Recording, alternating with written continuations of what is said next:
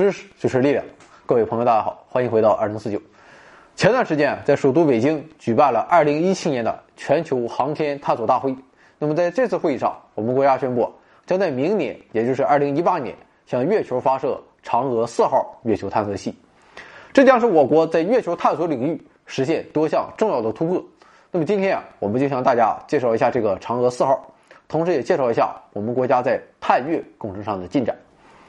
我们国家的嫦娥探月工程主要的目标是实现对月球的全方位探测，为未来的载人登月，甚至是建立月球永久基地做准备。那么在此之前，我们国家进行的所有活动，包括载人的神舟系列飞船、各种高精尖的人造卫星以及常驻太空的天宫空间站，它都属于近地轨道活动。而我国在此之前从未进行过除近地轨道之外的探测，可以说我们对近地轨道以外的外太空。几乎一无所知。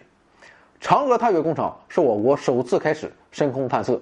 那么我们啊也将以嫦娥工程为开端，开始追赶已经实现火星探测、金星探测，甚至木星、土星、冥王星探测的美俄。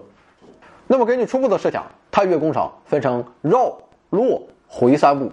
那么详细点说，就是首先发射绕月球飞行的探测卫星，对月球进行初步探测；第二步，则是要。实现探测器在月球表面的着陆与月球表面的探测，那么第三步则是实现在月球表面的土壤采样啊，并搭载所取得的样品返回飞行器返回地球。那么根据这三步设想，嫦娥工程也分为三期，第一期的绕月工程从2004年开始，并于2007年随着嫦娥一号的成功而圆满结束。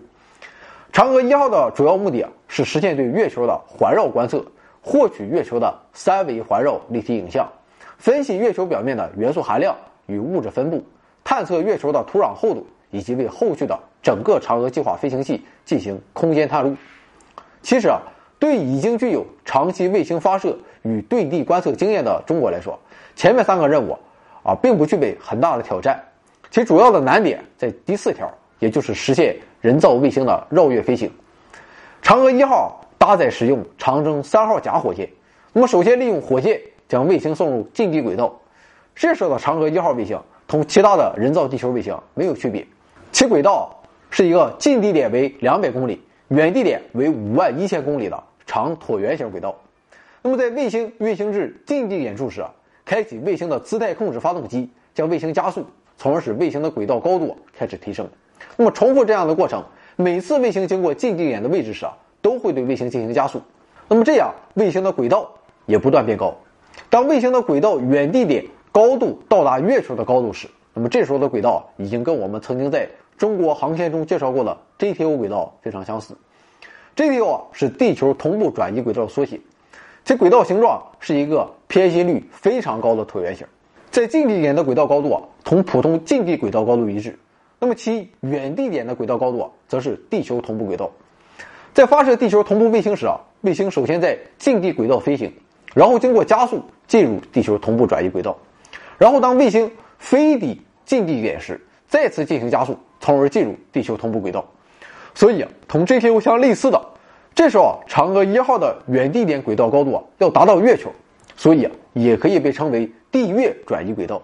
那么经过理论计算，为了能达到地月转移轨道，卫星的飞行速度需要达到。每秒十点八十八公里，在卫星经过一百多个小时啊飞行至远地点的月球高度时啊，对卫星进行减速，那么卫星进入月球的引力范围，从而被月球俘获。在最后啊，经过多次变轨后，卫星进入距离月球表面二百公里的圆形轨道上，最终实现了卫星的绕月飞行。那么，嫦娥一号在这段绕月的时间里，成功完成了对月球的一系列观测任务。在二零零九年三月一日啊，超额完成任务的嫦娥一号经过减速落入了月球表面，在生命的最后一刻继续获取宝贵的落月数据。那么，由于嫦娥一号超额完成任务，导致探月工程的一期绕月工程啊提前完成，原定作为嫦娥一号备份的嫦娥二号啊，于是就被空下了出来，作为二期落月工程的前期预研卫星。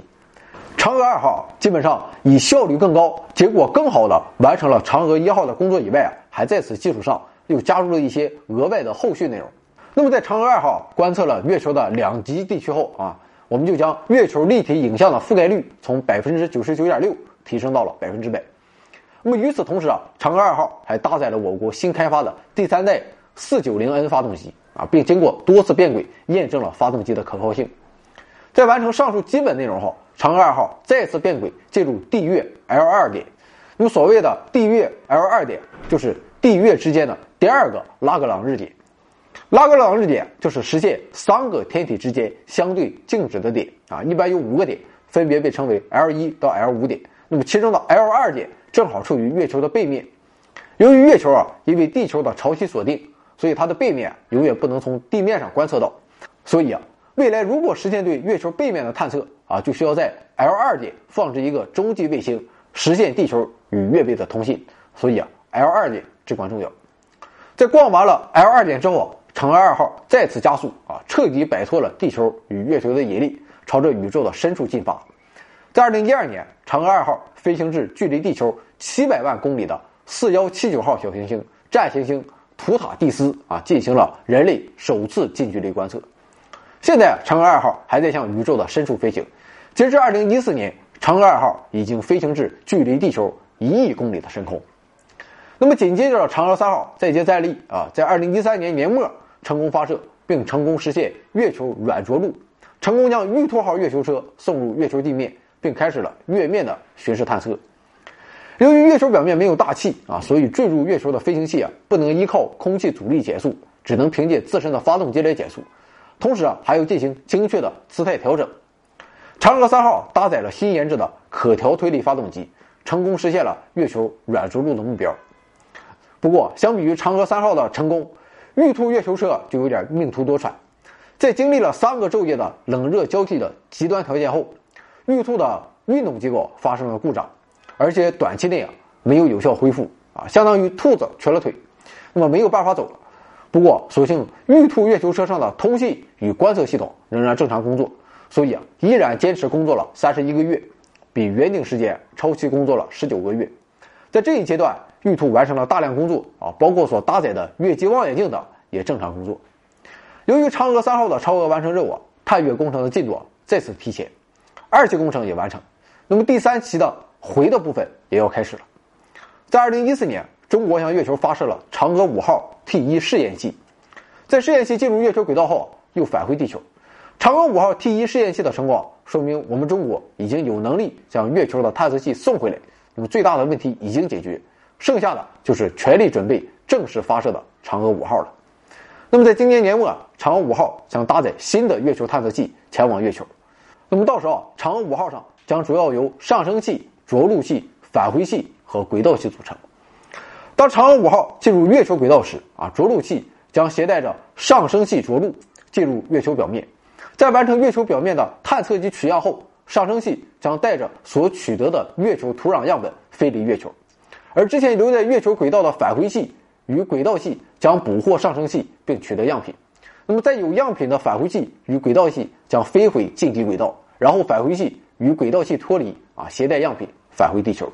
如果顺利的话，我们将在今年冬天就见证这一激动人心的时刻。而我们在开头提到的嫦娥四号啊，由于本来是嫦娥三号的备份机，在嫦娥三号超前完成任务后被取消发射啊，并进一步修改。在嫦娥五号之后啊，也就是明年，更进一步向人类从未涉足的月球背面，嫦娥四号将发起探索。嫦娥探月工程的第三期工程如果成功啊，就说明中国将从理论上具备载人登月的能力。那么唯一的瓶颈就是缺乏美国土星五号那样的巨型火箭啊，从而造成运载能力的限制。